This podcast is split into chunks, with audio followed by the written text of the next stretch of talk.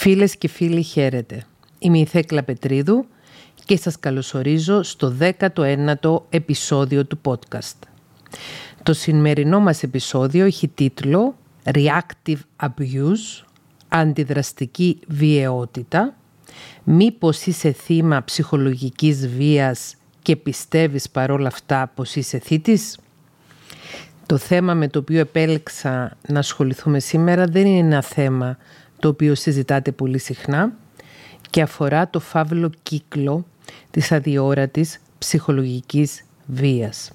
Σας υπενθυμίζω πως στα προηγούμενα επεισόδια του podcast έχουμε μιλήσει για διάφορες μορφές αδιόρατης ψυχολογικής βίας ή κακοποίησης, όπως είναι το nagging, όπως είναι το breadcrumbing, για το οποίο μιλήσαμε στο προηγούμενο επεισόδιο. Έχουμε μιλήσει για τον αρκισισμό ο στυλ προσωπικότητας και ο τρόπος ζωής και για τη συνεξάρτηση ο στυλ δεσίματος το οποίο παρατηρείται σε ανθρώπους οι οποίοι είναι θύματοποιημένοι.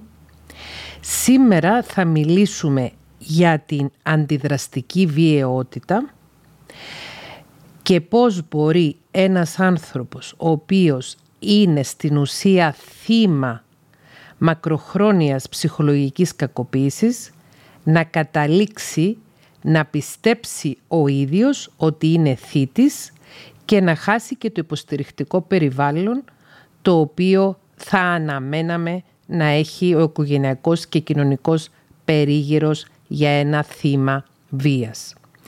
Η ψυχολογική βία είναι αδιόρατη. Η ψυχολογική κακοποίηση δεν είναι όπως τη σωματική κακοποίηση που μπορεί να καταγραφεί. Δεν μπορείς να βγάλεις φωτογραφία τη ψυχολογική βία. Δεν μπορείς να καταγράψεις τη ψυχολογική βία με τρόπους ώστε αυτή να είναι ξεκάθαρη και να γίνεται εύκολα αντιληπτή από αυτούς που πρέπει να γίνει. Ψυχολογική βία πρέπει να γίνεται αντιληπτή από τους ανθρώπους οι οποίοι βρίσκονται είτε στο χώρο της αστυνομίας, όπου γίνονται καταγγελίες για βία, είτε στους χώρους βοήθειας θυμάτων βίας, είτε στους χώρους της ψυχικής υγείας. Το έχω πει και άλλες φορές και το επαναλαμβάνω και σε αυτό το επεισόδιο ότι θεωρώ πως οι ειδικοί ψυχικής υγείας, οι ψυχολόγοι, οι ψυχίατροι, οι ψυχοθεραπευτές πρέπει να είναι ενημερωμένοι όσον αφορά τα ζητήματα της αδιόρατης ψυχολογικής κακοποίησης γιατί βρισκόμαστε σε μια εποχή όπου δυστυχώς ο ναρκισισμός ως τρόπος ζωής, η αλαζονία, η αγένεια, η δικαιωματικότητα και η τοξικότητα. Σας υπενθυμίζω ότι κάναμε και ιδιαίτερο επεισόδιο με αυτό το θέμα για τους τοξικούς ανθρώπους με αγένεια, αλαζονία και δικαιωματισμό είναι τρόπος ζωής στην εποχή μας ο ναρκισισμός και όλο και επεκτείνεται και έτσι όλο και περισσότεροι άνθρωποι υφίστανται ψυχολογική κακοποίηση την οποία δεν μπορούν να την αντιληφθούν ούτε οι ίδιοι εύκολα ούτε το περιβάλλον τους επειδή ακριβώς είναι αδιόρατοι. Μιλάμε σήμερα λοιπόν για την αντιδραστική βιαιότητα που μπορεί να εκφράσει το θύμα αδιόρατης ψυχολογικής κακοποίησης. Αυτή η αντιδραστική βιαιότητα αφορά σε μια βίαιη ή επιθετική αντίδραση σε έναν κακοποιητικό σύντροφο όταν το θύμα φτάσει στα όρια του.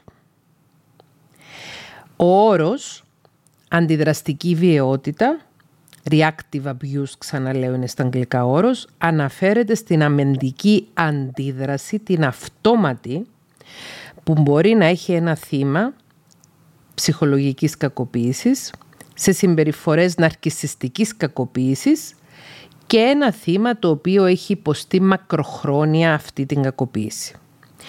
Παρόλο που ο όρος reactive abuse σε κυριολεκτική μετάφραση στα ελληνικά θα ήταν αντιδραστική κακοποίηση, αντιδραστική βία. Χρησιμοποίησα τον όρο αντιδραστική βιαιότητα για μια ελάφρυνση της λέξης και θα καταλάβετε στη συνέχεια γιατί. δεν αποτελεί μια πρωτογενή μορφή βίας, αλλά στην ουσία πρόκειται για αντιδραστική άμυνα. Επειδή ένα θύμα δεν είναι κακοποιητής, αλλά όταν πιάσουμε στην πράξη ένα θύμα την ώρα που αντιδρά με βιαιότητα, στη μακροχρόνια κακοποίηση, μπορεί να νομίσουμε ότι πρόκειται για κακοποιητή. Πώς παρατηρείται η αντιδραστική βιαιότητα; Το θύμα της χρόνιας ψυχολογικής κακοποίησης, αδιόρατης ψυχικής κακοποίησης, μπορεί σε μία περίπτωση, σε ένα περιστατικό που πάει να ξεκινήσει μία ακόμη ψυχική κακοποίηση από το θήτη, το θύμα να αντιδράσει απότομα με κρίξεις οργής και λεχτικές επιθέσεις. Που ξαναλέω, αυτά γίνονται ως άμυνα και όχι ως επίθεση, παρόλο που μοιάζουν σαν επίθεση. Δηλαδή, αν μπούμε σε ένα σπίτι την ώρα, εκείνη τη στιγμή που έχει φτάσει στο όρια του το θύμα ψυχολογικής κακοποίησης και εκείνη τη στιγμή αντιδράσει, βάλει τις φωνές, αυξήσει τους τόνους, αρχίσει να τσιρίζει, αρχίζει να κάνει λεχτική επίθεση στο θήτη, εάν εμείς περπατήσουμε πάνω σε αυτό το περιστατικό, δηλαδή αν βρεθούμε εκείνη τη στιγμή τυχαία, welcome into it λένε οι Εγγλέζοι, τότε το μόνο που θα δούμε είναι μία γυναίκα για παράδειγμα η οποία έχει βγει από τα ρούχα της μεταφορικά και φωνάζει και ορίεται και βρίζει. Ή έναν άνδρα ο οποίος φωνάζει πολύ δυνατά. Όμως δεν γνωρίζουμε τι έχει προηγηθεί και χωρίς να γνωρίζουμε τη δυναμική της σχέσης αυτού του ζευγαριού, κρίνοντας από ένα και μόνο περιστατικό, δεν μπορούμε να είμαστε σίγουροι για το ποιος είναι ο θήτης και ποιο είναι το θύμα. Μέσα σε μια σχέση κακοποιητική, μέσα σε μια σχέση τοξική, μέσα σε μια σχέση στην οποία συμβαίνει ναρκισιστική κακοποίηση. Και είναι εξαιρετικά σημαντικό αυτό το ζήτημα της αντιδραστικής βιαιότητας, γιατί οι άνθρωποι με ναρκισιστικό στυλ προσωπικότητας, που είναι οι κατεξοχήν α, κακοποιητές που χρησιμοποιούν αδιόρατη ψυχολογική βία, που χρησιμοποιούν τον gaslighting, που χρησιμοποιούν τον bullying, που χρησιμοποιούν τον mobbing, που χρησιμοποιούν τους εκφοβισμούς, που χρησιμοποιούν όλα αυτά τα όπλα του ψυχολογικού πολέμου, τα οποία αναφέρονται και στο βιβλίο μου με τίτλο «Ψυχολογικός πόλεμος» που έχει κυκλοφορήσει το 2018. Οι ναρκισιστές λοιπόν, οι άνθρωποι με ναρκισιστικό στυλ προσωπικότητας, περιμένουν πώς και πώς πότε θα αντιδράσει το θύμα τους, πότε το θύμα τους θα έχει συμπεριφορά αντιδραστικής βιότητας, ούτως ώστε να κρυφτούν πίσω από αυτή τη συμπεριφορά αντιδραστικής βιότητας του θύματός τους και να το παίξουν θύματα ήδη, να χρησιμοποιήσουν δηλαδή το ξέσπασμα του θύματος τους όταν φτάσει στα όρια του προς όφελος τους. Οι άνθρωποι με ναρκισιστικό στυλ προσωπικότητας διακρίνονται για τη χειριστικότητα τους, για το ότι παραποιούν την πραγματικότητα για να προκαλέσουν ψυχολογική χειραγώγηση, να κάνουν το λεγόμενο gas lighting. Δεν έχουμε κάνει ακόμη επεισόδιο για τον gas lighting. Επιφυλάσσομαι γιατί θα κάνουμε επεισόδιο με αυτό το θέμα. Η αντιδραστική βιαιότητα είναι μια συνθήκη η οποία συμβαίνει όταν το θύμα που κακοποιείται για ένα ικανό χρονικό διάστημα, μπορεί μήνες, μπορεί χρόνια και συνήθως το reactive abuse παρατηρείται σε γάμους, σε μακροχρόνιους τοξικούς γάμους, κακοποιητικούς γάμους, σε ερωτικές σχέσεις. Όταν το θύμα φτάνει σε ένα σημείο που σπάζει εσωτερικά. Φτάνει σε ένα σημείο που δεν έχει άλλη υπομονή και δεν μπορεί άλλο να υπομένει τις ψυχολογικές επιθέσεις. Η παρατεταμένη συναισθηματική κακοποίηση που έχει βιώσει και το γεγονός ότι δεν προστάτευσε τον εαυτό του στο παρελθόν τον κάνει να ξεσπάει αμυντικά με έναν επιθετικό τρόπο, με έναν πρωτόγονο τρόπο, με έναν αυτόματο τρόπο. Για να το καταλάβουμε αυτό πρέπει να μιλήσουμε λίγο για το νευρικό σύστημα του ανθρώπου. Το κεντρικό νευρικό σύστημα αποτελείται από τον εγκέφαλο, τον νοτιαίο μυελό και το περιφερικό νευρικό σύστημα.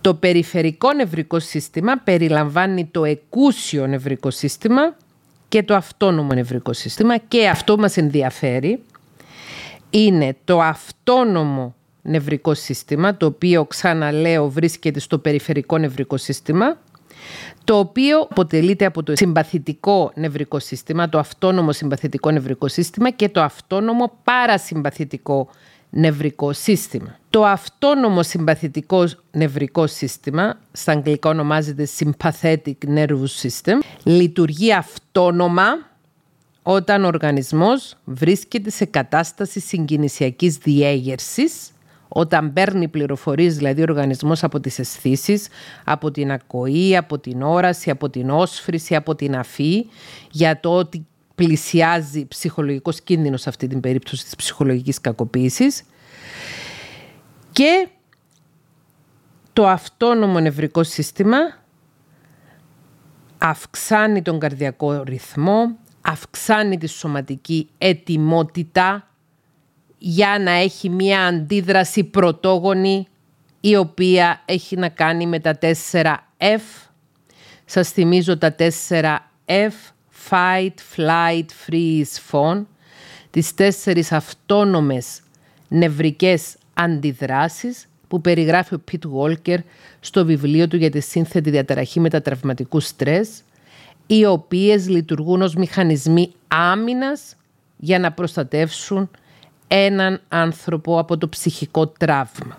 Όταν λοιπόν ένας άνθρωπος παρατεταμένα τραυματίζεται ψυχικά, μπορεί να φτάσει σε ένα σημείο που το αυτόνομο νευρικό του σύστημα, χωρίς να τον ρωτήσει, χωρίς να του ζητήσει την άδεια, τον βάζει να μπει είτε στη διαδικασία του fight, παλεύω, είτε του flight, φυγή, φεύγω, είτε του freeze, παγώνω, είτε του φων, σμικρίνομαι. Δεν μπορεί να επιλέξει ο άνθρωπος ποια από τα, ποιο από τα 4F θα χρησιμοποιήσει, ξαναλέμε, αυτόνομο περιφερικό νευρικό σύστημα. Αυτόνομο. Αποφασίζει από μόνο του, με έναν πρωτόγονο τρόπο. Οπότε, εάν η επιλογή του αυτόνομου νευρικού συστήματος είναι το πρώτο F, το fight, πάλι δηλαδή, σημαίνει ότι αυτόνομα, αυτόματα, το θύμα μακροχρόνιας ψυχικής κακοποίησης θα αντιδράσει με το να αντεπιτεθεί. Και στην περίπτωση της ψυχικής κακοποίησης θα αντεπιτεθεί με ψυχική κακοποίηση. Με φωνές, με βρισχές, με ξεσπάσματα οργής. Ενεργοποιεί το αυτόνομο νευρικό σύστημα τα 4F. Ένα από τα 4F. Fight, flight, freeze, phone. Το συμπαθητικό νευρικό σύστημα προκαλεί οργανικές μεταβολές οι οποίες περιλαμβάνουν αύξηση του καρδιακού ρυθμού και της αναπνοής, καθώς και απελευθέρωσης ορμονών στο αίμα όπως κορτιζόλης, η οποία ρυθμίζει το επίπεδο της γλυκόζης, της επινεφρίνης, της νορεπινεφρίνης και άλλες. Η κορτιζόλη ονομάζεται και ορμόνη του στρες. Αυτές οι μεταβολές εξασφαλίζουν τη διαθεσιμότητα ενέργειας στον οργανισμό έτσι ώστε να αντιμετωπίσει fight, να παλέψει ή να αποφύγει flight μια απειλή. Ο όρος fight or flight response και ο όρο, δηλαδή αντίδραση πάλης ή φυγής, και είπαμε υπάρχουν άλλες δύο αντιδράσεις, παγώματος και σμίκρινσης, χρησιμοποιείται για να περιγράψει τόσο την ανθρώπινη συμπεριφορά όταν βρίσκεται σε κίνδυνο, όμως και τη συμπεριφορά κατώτερων οργανισμών, οι οποίοι αυτοί οι κατώτεροι ζωικοί οργανισμοί, όπως ένα σκύλος για παράδειγμα, αυτόματα με το που θα εισέρθει κάποιος στο χώρο τους αντιδρούν. Το αυτόνομο νευρικό σύστημα, το συμπαθητικό νευρικό σύστημα είναι αυτό που ενεργοποιεί τον οργανισμό ώστε να αντιδράσει άμεσα. Και είπαμε ότι το αυτόνομο νευρικό σύστημα χωρίζεται στο συμπαθητικό και στο παρασυμπαθητικό.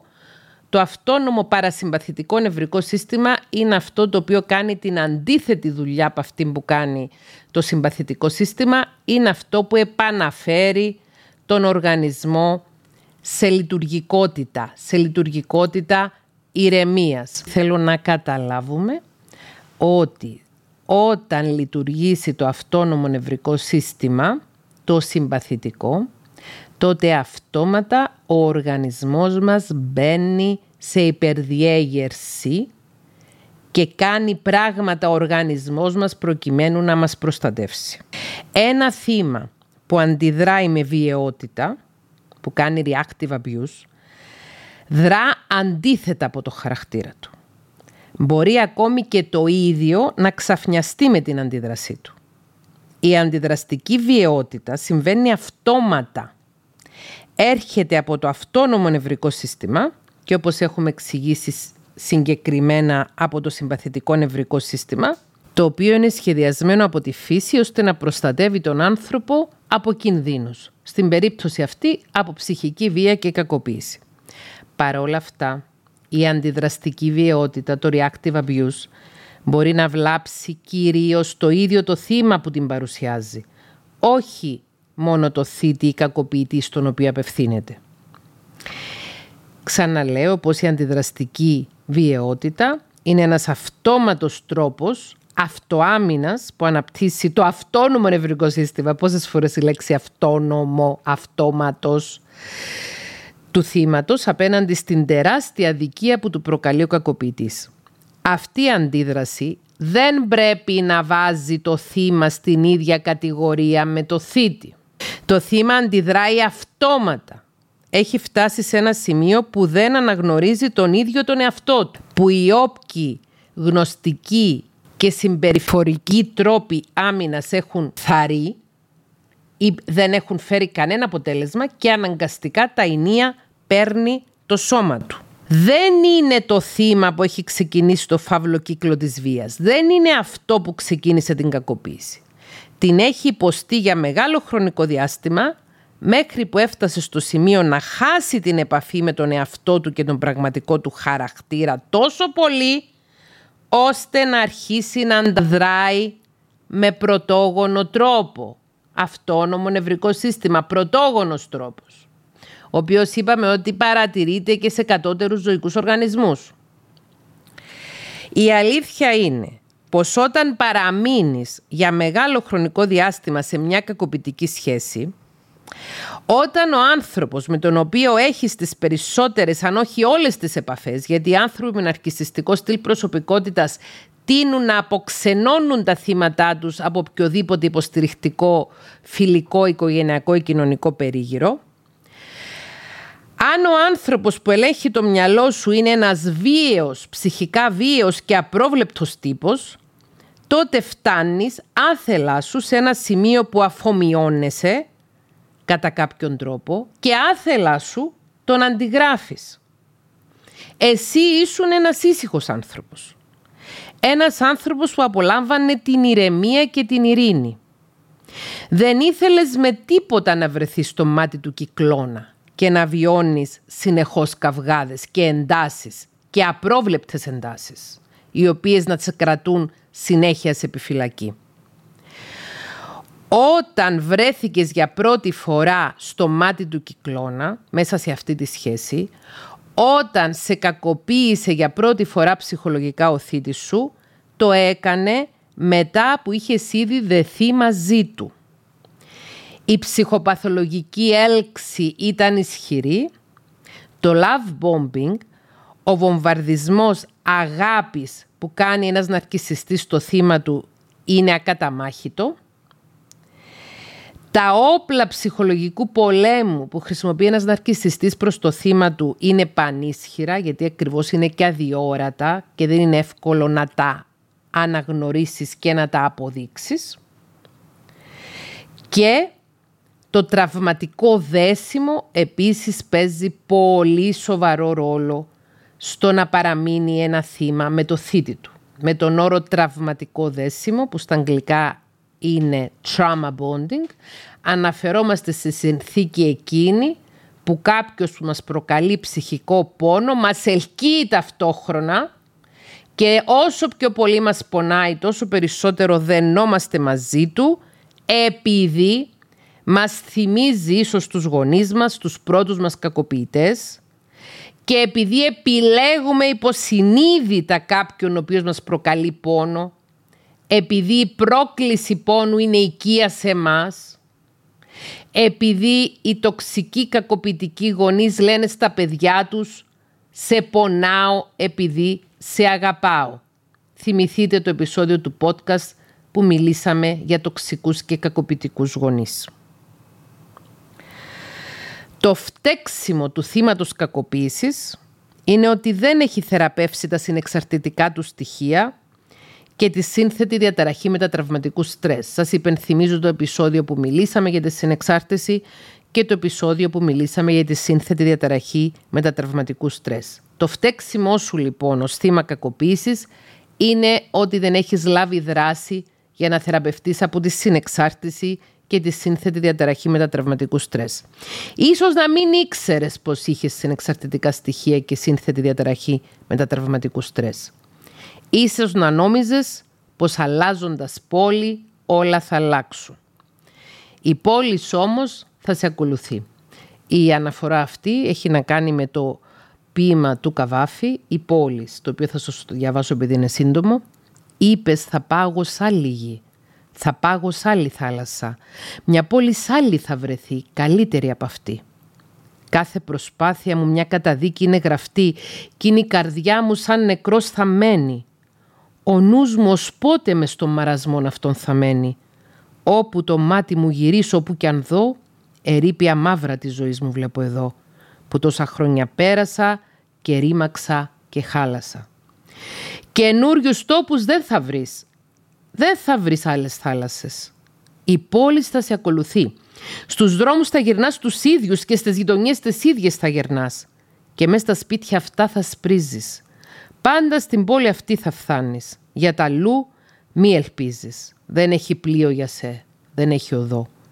Έτσι που τη ζωή σου ρήμαξες εδώ, στην κόχη τούτη τη μικρή, σ' όλη τη γη τη χάλασες. Αυτό το εξαιρετικό ποίημα από καλλιτεχνικής απόψεως του Κωνσταντίνου Καβάφη, το οποίο γράφτηκε το 1910, δηλαδή 113 χρόνια πριν, δεν είχε α, γραφτεί όταν γνωρίζαμε πως υπάρχει τρόπος να αλλάξουμε τον εσωτερικό μας κόσμο. Πως υπάρχει τρόπος να διαχειριστούμε τα τραύματά μας. Πως υπάρχει τρόπος να παραμείνουμε σε αυτή την πόλη και να είμαστε καλά. Και ο τρόπος είναι πολύ συγκεκριμένος. Ψυχοεκπαίδευση, ψυχοθεραπεία και συνεχής πνευματικός αγώνας. Όμως η pop κουλτούρα έρχεται και μας λέει το παραμύθι ότι αν αλλάξει σχέση, αν βρεις τον έρωτα, αν βρεις το άλλο σου μισό, αν βρεις τον άνθρωπό σου, θα ευτυχήσεις. Σε αυτές τις περιπτώσεις η πόλη είναι οι γονείς μας ή ο κακοποιητικός πρώην μας ή η κακοποιητική πρώην μας που θεωρούμε ότι εφόσον έχουμε ξεφύγει από τους γονείς μας μεγαλώνοντας ή έχουμε χωρίσει από μια κακοποιητική ε, παλιά σχέση, τότε θα βρούμε έναν νέο άνθρωπο και όλα θα είναι μια χαρά γιατί θα αλλάξουμε πόλη. Δεν συνειδητοποιούμε όμως όταν πιστεύουμε σε αυτό το παραμύθι της pop κουλτούρας πως κάποιοι από εμάς είμαστε τόσο πολύ συνηθισμένοι σε προβληματικούς τρόπους σχέσης και συνδεσιμότητας. Θυμηθείτε το επεισόδιο αυτού του podcast που μιλήσαμε για τη θεωρία της προσκόλλησης και τα στυλ δεσμού; Δεν συνειδητοποιούμε λοιπόν ότι είμαστε τόσο πολύ συνηθισμένοι σε προβληματικούς τρόπους σχέσης και σύνδεσης, ώστε να μας ελκύουν και να μας φαίνονται ελκυστικοί με ένα ψυχοπαθολογικό τρόπο, να μας προκαλούν δηλαδή ψυχοπαθολογική έλξη, μόνο άνθρωποι που θα αναπαράξουν τα οικία σε μας μοτίβα.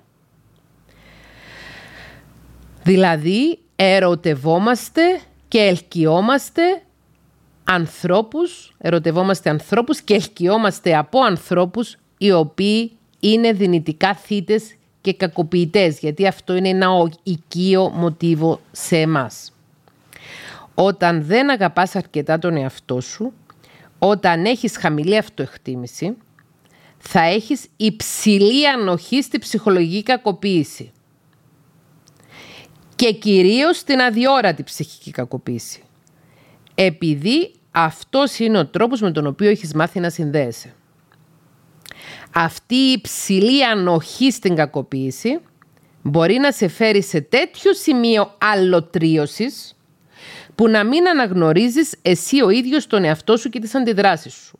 Εδώ θέλω να πω ότι ένας άνθρωπος που αγαπάει τον εαυτό του και έχει ένα ασφαλές στυλ δεσμού και έχει υψηλή αυτοεκτίμηση, έχει χαμηλή ανοχή στη ψυχολογική κακοποίηση, αντιλαμβάνεται νωρίς τη ψυχολογική κακοποίηση και δεν κάθεται εκεί να την υποστεί. Ενώ ένας άνθρωπος με χαμηλή αυτοεκτίμηση έχει υψηλή ανοχή στη ψυχολογική κακοποίηση, επειδή έτσι έχει μάθει να συνδέεται, και αυτή η υψηλή ενοχή στην κακοποίηση μπορεί να το φέρει στο σημείο μετά από αλλεπάλληλες ψυχικές κακοποιητικές συμπεριφορές που διαρκούν μήνες, χρόνια, να αλωτριωθεί αυτός ο άνθρωπος και να μην αναγνωρίζει ο ίδιος τον εαυτό του και τις αντιδράσεις του. Όταν βρεθεί σε αυτό το σημείο, ο ψυχοσωματικός σου οργανισμός, το αυτόνομο νευρικό σου σύστημα, έχει αντιληφθεί πως είσαι ανίκανος να προστατεύσεις τον εαυτό σου με τον τρόπο που σκέφτεσαι και λειτουργείς παθητικά, παρατημένα ή με αίσθημα μαθημένης αβοηθησίας. Οπότε το αυτόνομο νευρικό σου σύστημα παρεμβαίνει δυναμικά και σε κινητοποιεί για να σε σώσει. Έχεις φτάσει στο σημείο ενός ζώου. Τα ζώα αντιδρούν με reactive abuse όταν κάποιος εισβάλλει στο χώρο τους. Το συσσωρευμένο τραύμα φέρνει τα θύματα σε ένα χώρο ακραίας ματέωσης ή αυτοάμυνας. Η κακοποίηση και η συνεχής κακοποίηση και η επαναλαμβανόμενη κακοποίηση προκαλεί βαθύ φόβο και στρες και βάζει το θύμα σε κατάσταση υψηλού συναγερμού. Όταν το θύμα διαισθάνεται τον κίνδυνο, ενεργοποιείται το αυτόματο σύστημα αντίδρασης στο στρες. Τα 4F που έχουμε μιλήσει και άλλες φορές, τα οποία περιγράφει πολύ εύγλωτα στο βιβλίο του για τη σύνθετη διαταραχή μετατραυματικού στρες, ο Πιτ Βόλκερ. Η αντίδραση της αντιδραστικής βιότητας συμβαίνει σχεδόν αυτόματα χωρίς να υπάρχει χρονικό περιθώριο για σκέψη πριν από αυτή. Και αυτή η αντιδραστική βιότητα ξαφνιάζει πολύ περισσότερο το θύμα παρά το θήτη.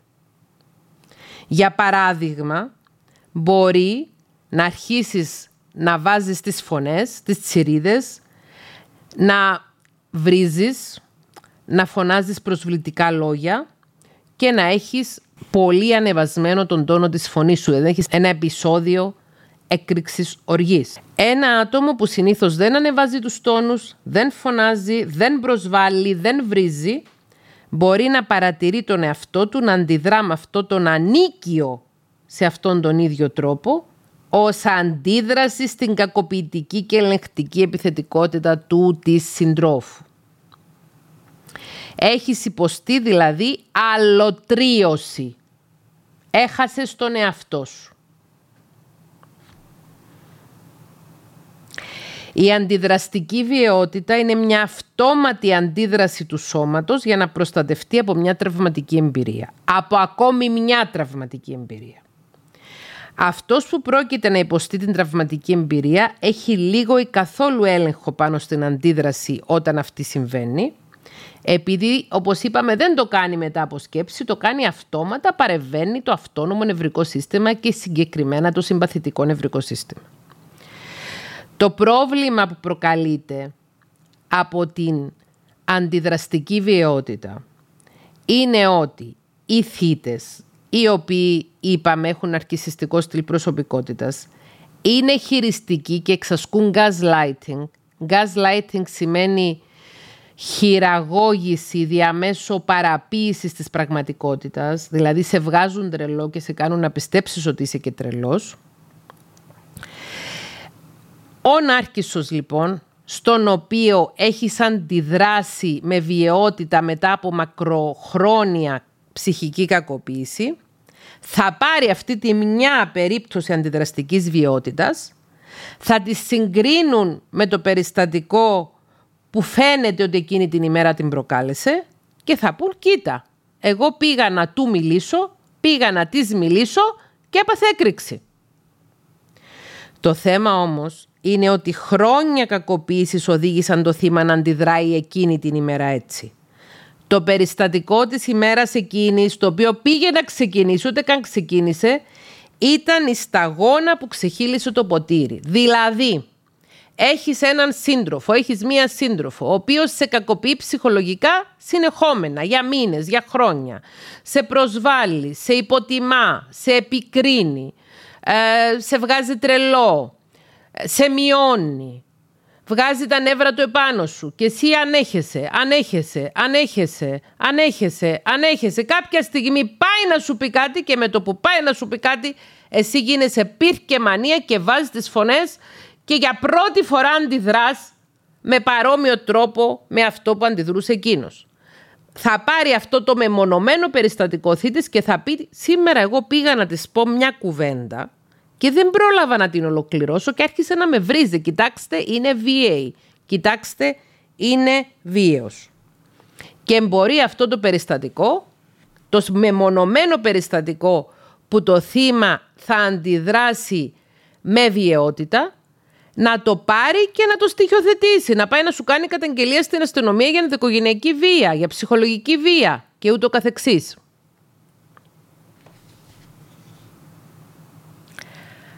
Άρα, η αντιδραστική βιαιότητα των θυμάτων χρόνιας ψυχολογικής κακοποίησης πρέπει να γίνει μια τεράστια καμπάνα η οποία θα χτυπήσει για το θύμα.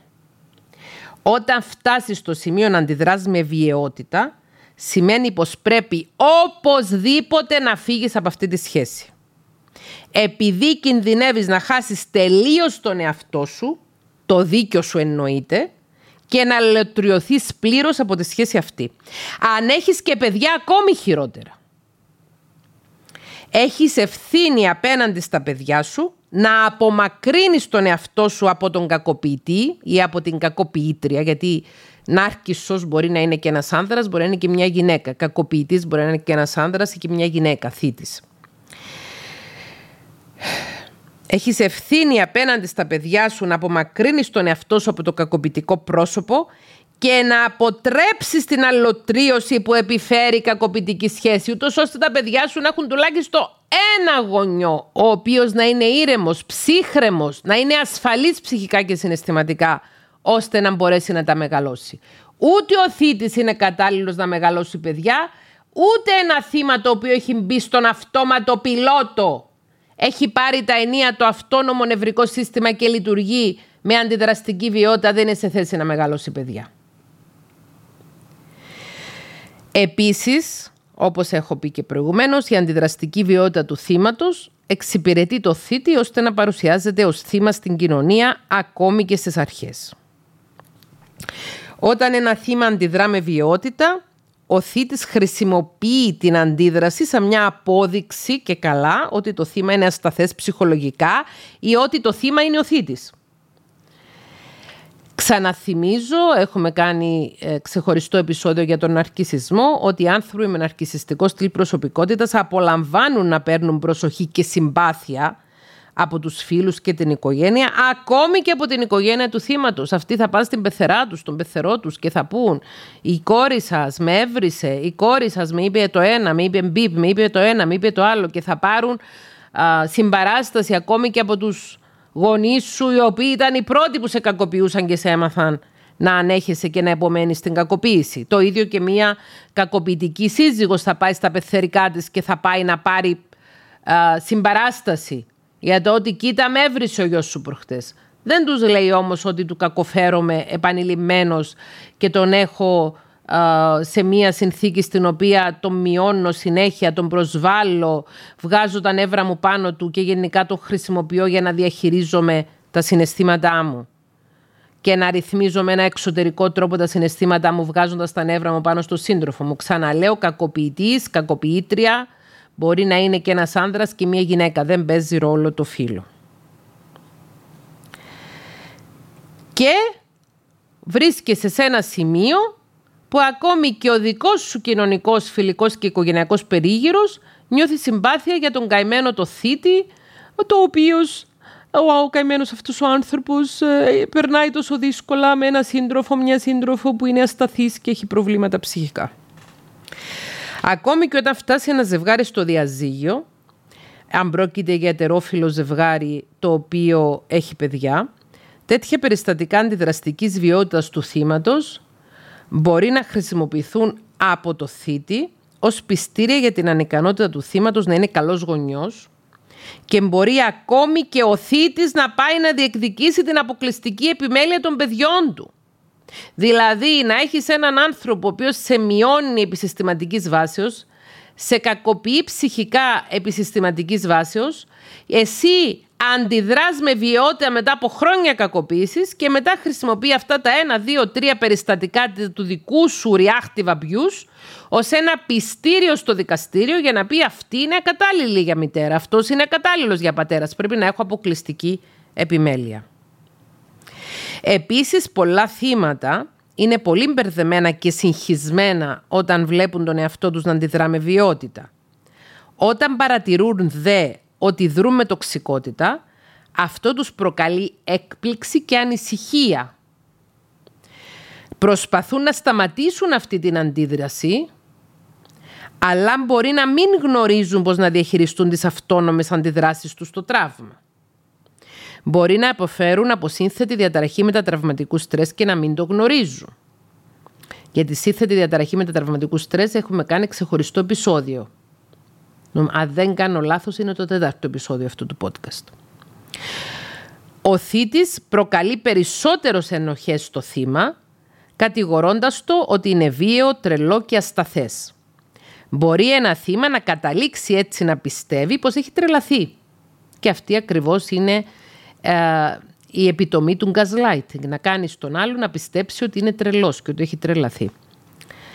Ο θήτης μπορεί να εκφράζει την και καλά αυθεντική ανησυχία του για την ψυχολογική κατάσταση του θύματος και ακόμη να προσφερθεί να πληρώσει για να δουν ένα ειδικό. Συνήθως θα επιλέξει να δουν κάποιο ψυχίατρο στα πλαίσια του gaslighting και θα πάει στο ψυχίατρο και θα πάρει τη γυναίκα του και θα πει αυτή η γυναίκα μου έχει πρόβλημα, έχει πάρα πολλά νεύρα, ε, βγάζει τα νεύρα της επάνω μου, με βρίζει, βρίζει τα παιδιά, έχει εκρήξεις οργής και πολύ πιθανόν έτσι να σου κάνει και ένα αρχείο ότι κοίτα έχει και πρόβλημα οργής.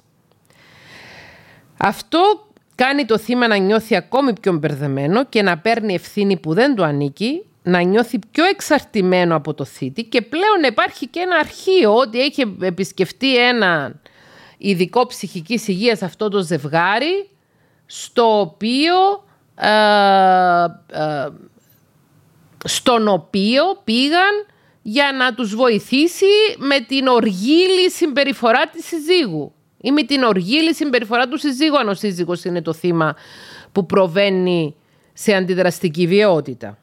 Reactive abuse. Είναι εύκολο ένας ειδικός ψυχικής υγείας που δεν γνωρίζει καλά και δεν είναι καλά καταρτισμένος πάνω στα ζητήματα του ναρκισισμού της τοξικότητας, της συνεξάρτησης και της αδιόρατης ψυχικής κακοποίησης, όταν δει ένα τέτοιο ζευγάρι, να θεωρήσει πως το θύμα είναι θήτης και ο θήτης είναι θύμα ή πως έχει να κάνει με δύο θύτες παρά με ένα θύμα και ένα θήτη. Και αυτό θα περιπλέξει ακόμη περισσότερο την κατάσταση.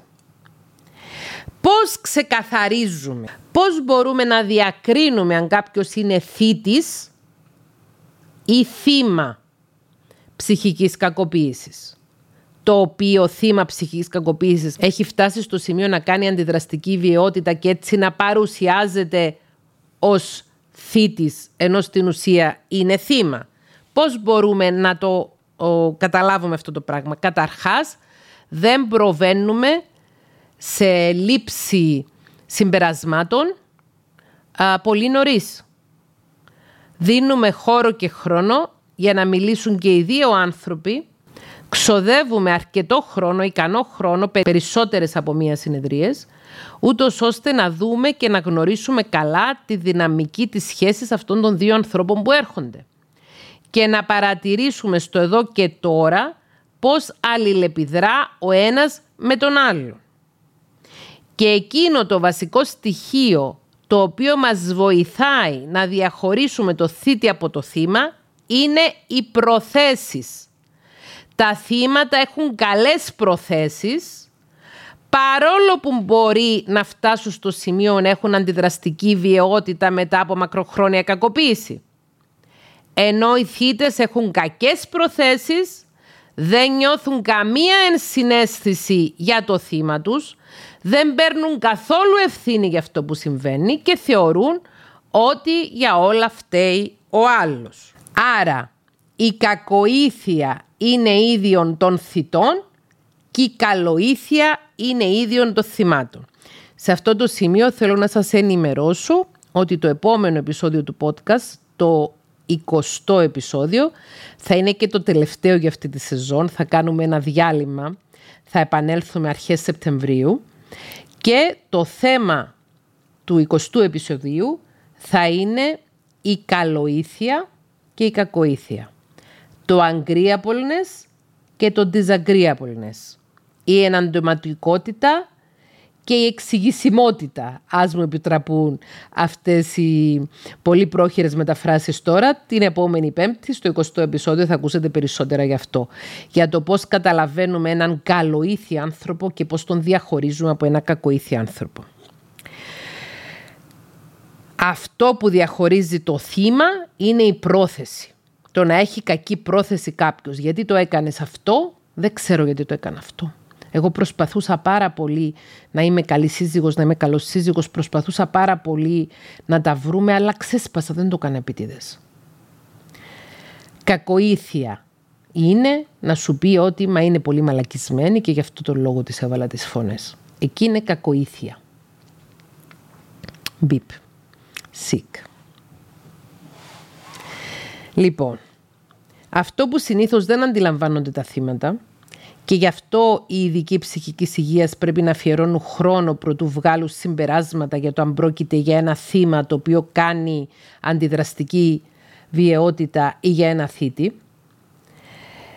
Είναι ότι τα θύματα είναι πολύ πιθανόν να υποφέρουν είτε από απλή διαταραχή μετατραυματικού στρες είτε συνήθως από σύνθετη διαταραχή μετατραυματικού στρες, οι οποίες αυτές δυο διαταραχές η διαταραχή μετατραυματικού στρες και η σύνθετη διαταραχή μετατραυματικού στρες μπορεί να έχουν ένα σωρό συμπτώματα όπως θυμό, οργή, ματέωση, φόβο, προσωρινές παρανοϊκές σκέψεις, προσωρινή παράνοια και άλλα συναισθήματα έντονα και αυτόματα, τα οποία εξηγούν γιατί αντιδρούν έτσι με βιότητα προς τον σύντροφό τους, παρόλο που αυτό δεν είναι ίδιο του χαρακτήρος τους. Δηλαδή την ώρα που συμβαίνει το reactive abuse, την ώρα που έχεις μια αυτόματη, αυτόνομη αντιδραστική βιαιότητα από το θύμα, εκείνη την ώρα το θύμα βιώνει μια συναισθηματική αναδρομή. Ένα emotional flashback. Θυμηθείτε και ξανακούστε αν δεν το θυμάστε καλά το επεισόδιο για τη σύνθετη διαταραχή με τραυματικού στρες και απορριθμίζεται συναισθηματικά και έτσι μπορεί να λειτουργεί με τρόπους οι οποίοι είναι ψυχικά κακοποιητικοί μέσα από αντιδραστικότητα και συναισθηματική απορρίθμιση. Αυτά τα λέω κυρίως για να τα ακούσουν οι συνάδελφοι ειδικοί ψυχικής υγείας που σίγουρα τα γνωρίζω, δεν θα τα μάθουν από μένα. Λοιπόν, Ξαναλέω, αυτό που συνήθως δεν αντιλαμβάνονται τα θύματα είναι ότι είναι πολύ πιθανό να έχουν σύνθετη διαταραχή μετατραυματικού στρες και αυτά, αυτά τα περιστατικά αντιδραστικής βιαιότητας να είναι στα πλαίσια μιας συναισθηματικής αναδρομής και της ανάλογης συναισθηματικής απορρίθμισης. Πώς καταλαβαίνεις εσύ ο ίδιος αν είσαι θύμα ή θήτης, μόνο και μόνο που διαρωτάς αυτό είναι καλό σημάδι. Ο θήτης ποτέ δεν βλέπει τη συμπεριφορά του με ενσυναίσθηση και φιλότιμο όπως είπαμε προηγουμένως. Ο θήτης, οι θήτες χαρακτηρίζονται από κακοήθεια.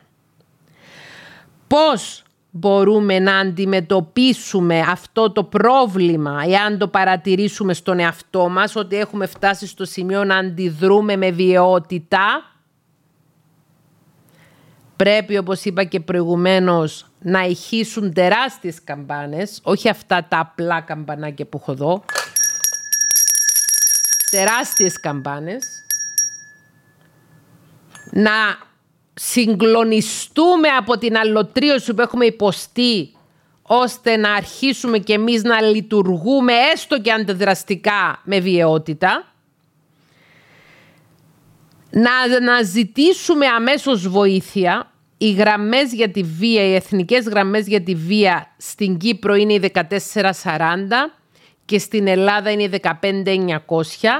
Παίρνουμε τηλέφωνο στο 1440 αν είμαστε στην Κύπρο, στο 15900 αν είμαστε στην Ελλάδα, στις αντίστοιχες εθνικές γραμμές για την αντιμετώπιση της βίας στην οικογένεια και στις στενές διαπροσωπικές σχέσεις σε οποιαδήποτε άλλη χώρα ζείτε, γιατί γνωρίζω ότι, ότι και Έλληνες από το εξωτερικό παρακολουθούν αυτά τα podcast. Και ζητάμε άμεσα βοήθεια. Δηλώνουμε την αβοηθησία μας, δηλώνουμε ότι είμαι σε μια κακοποιητική σχέση και έχω φτάσει στο σημείο να λειτουργώ με τρόπους που δεν με αναγνωρίζω και ζητάω άμεσα βοήθεια. Η θεραπεία γίνεται με το γνωστό τρίπτυχο. Οξία ψυχοθεραπεία σε ένα θύμα μακροχρόνιας ψυχολογικής αδιόρατης κακοποίησης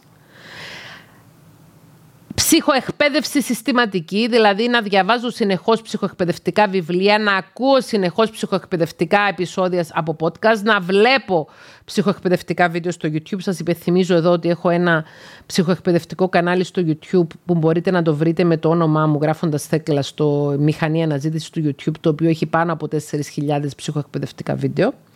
Κάνοντας συστηματικά ψυχοεκπαίδευση, ψυχοθεραπεία, οξία ψυχοθεραπεία και οπωσδήποτε με τον προσωπικό πνευματικό αγώνα. Ένας καλός στόχος της θεραπείας είναι να αυξηθεί η αυτοεκτίμηση του θύματος.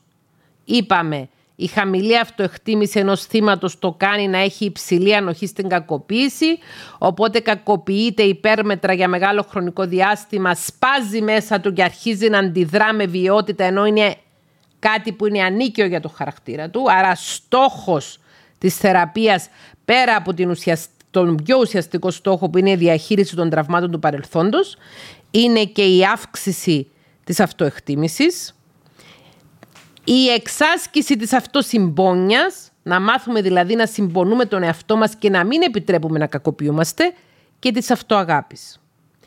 Όταν αυξήσουμε την αυτοεκτίμηση μας, την αυτοσυμπόνια και την αυτοαγάπη, διαμέσου της ψυχοθεραπείας, της ψυχοεκπαίδευσης και της καθημερινής εντατικής προσπάθειας, αυτό θα μας βοηθήσει να δούμε με διαφορετικό φακό τον εαυτό μας και να σταματήσουμε να επιτρέπουμε να κακοποιείται και να σταματήσουμε να επιτρέπουμε να αλωτριώνεται.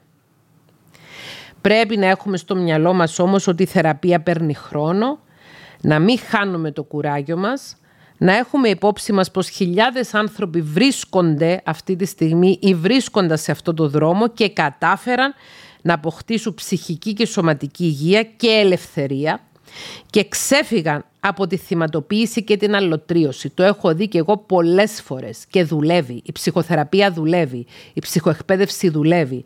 Το να προσπαθείς με τη βοήθεια της ψυχοθεραπείας και της ψυχοεκπαίδευσης δουλεύει. Έχει αποτελέσματα. Μπορείς να το κάνεις, το αξίζεις. Εάν έχεις παιδιά, έχεις 1500 παραπάνω λόγους να το κάνεις άμεσα. Βάλε το στόχο και το εύχομαι και σε σένα και σε μένα και σε όλους μας να αυξηθεί τόσο πολύ η αυτοεκτίμηση μας, η αυτοσυμπόνια μας και η αυτοαγάπη μας, ώστε να έχουμε μηδενική ανοχή σε οποιαδήποτε αδιόρατη ψυχική κακοποίηση, όχι μόνο στην ορατή σωματική και σεξουαλική κακοποίηση, αλλά και στην αδιόρατη ψυχική κακοποίηση, να μην δεχόμαστε να καθίσει μίγα πάνω στο σπαθί μας, να μην παραμένουμε σε σχέσεις που από την αρχή διαφαίνεται η αδιόρατη τοξικότητα του άλλου, όταν νιώθουμε ψυχοπαθολογική έλξη να παίρνουμε τον εαυτό μας κατευθείαν για ψυχοθεραπεία, να μην δενόμαστε μέσα από τον πόνο, να μην έχουμε τραυματικό δέσιμο δηλαδή και ένας άνθρωπος ο οποίος δεν δέχεται κακοποίηση, δεν υπάρχει περίπτωση να λωτριωθεί, δεν υπάρχει περίπτωση να χάσει τον εαυτό του και δεν υπάρχει περίπτωση να πάρει τα ενία ο πρωτόγονος εαυτός του και να τον κάνει να αντιδρά όπως αντιδράει ένα ζώο. Ένα ζώο πας να του πάρεις το φαγητό του. Όσοι έχουμε σκυλιά στο σπίτι ή άλλα κατοικίδια, ξέρουμε ότι όσο καλά εκπαιδευμένο και είναι το, το κατοικίδιό μας, αν νιώσει ότι απειλείται το ίδιο ή εμείς, μπορεί να βγάλει μια έντονη βιότητα αυτόματα από το αυτόνομο νευρικό σύστημα, γιατί ακριβώς εκείνη τη στιγμή παίρνει τα ενία η αυτοσυντήρηση και τα αρχαίγωνα ένστιχτα, τα πρωτόγωνα που έχουν και τα ζώα και οι άνθρωποι. Άρα προστατεύουμε και τον εαυτό μας και τα κατοικίδια μας πρέπει να προστατεύουμε από κινδύνους και από κακοποίησεις. Αυτό το επεισόδιο φυσικά ήταν για τον εαυτό μας. Επιφυλάσσομαι στη νέα σεζόν που θα ξεκινήσει αρχές Σεπτεμβρίου να μιλήσουμε και για τα κατοικίδια. Υπενθυμίζω πως την επόμενη πέμπτη είναι το 20ο επεισόδιο αυτού του podcast. η επόμενη πέμπτη είναι στις 28 Ιουλίου 2023. Θα κάνουμε μετά ένα διάλειμμα ενός μήνα περίπου και θα επανέλθουμε την 5η 8 Σεπτεμβρίου με το 21ο επεισόδιο αυτού του podcast. Θα τα πούμε την επόμενη Πέμπτη. Φιλιά, να προσέχετε. Να προσέχετε και να μην επιτρέπετε σε κανέναν να σας κακοποιεί. Έστω αδιόρατα, έστω επιφανειακά και καλά, έστω μόνο ψυχολογικά. Η λεκτική κακοποίηση είναι κακοποίηση, το nagging είναι κακοποίηση, το breadcrumbing είναι κακοποίηση, όλα αυτά είναι μορφές κακοποίησης και αν παραμένουμε για μεγάλο καιρό σε κακοποιητικές συνθήκες, αλλοτριωνόμαστε και τότε αναλαμβάνουν δράση τα πρωτόγωνα μας ενστιχτά επιβίωσης. Δεν το θέλουμε αυτό. Δεν είναι καλό ούτε για μας, ούτε για κανέναν. Και κυρίως ξανακρούω τον κούοδωνα του κινδύνου στους γονείς. Στους γονείς οι οποίοι μεγαλώνουν παιδιά μέσα σε τέτοιες ναρκισιστικές κακοποιητικές σχέσεις. Γεια σας.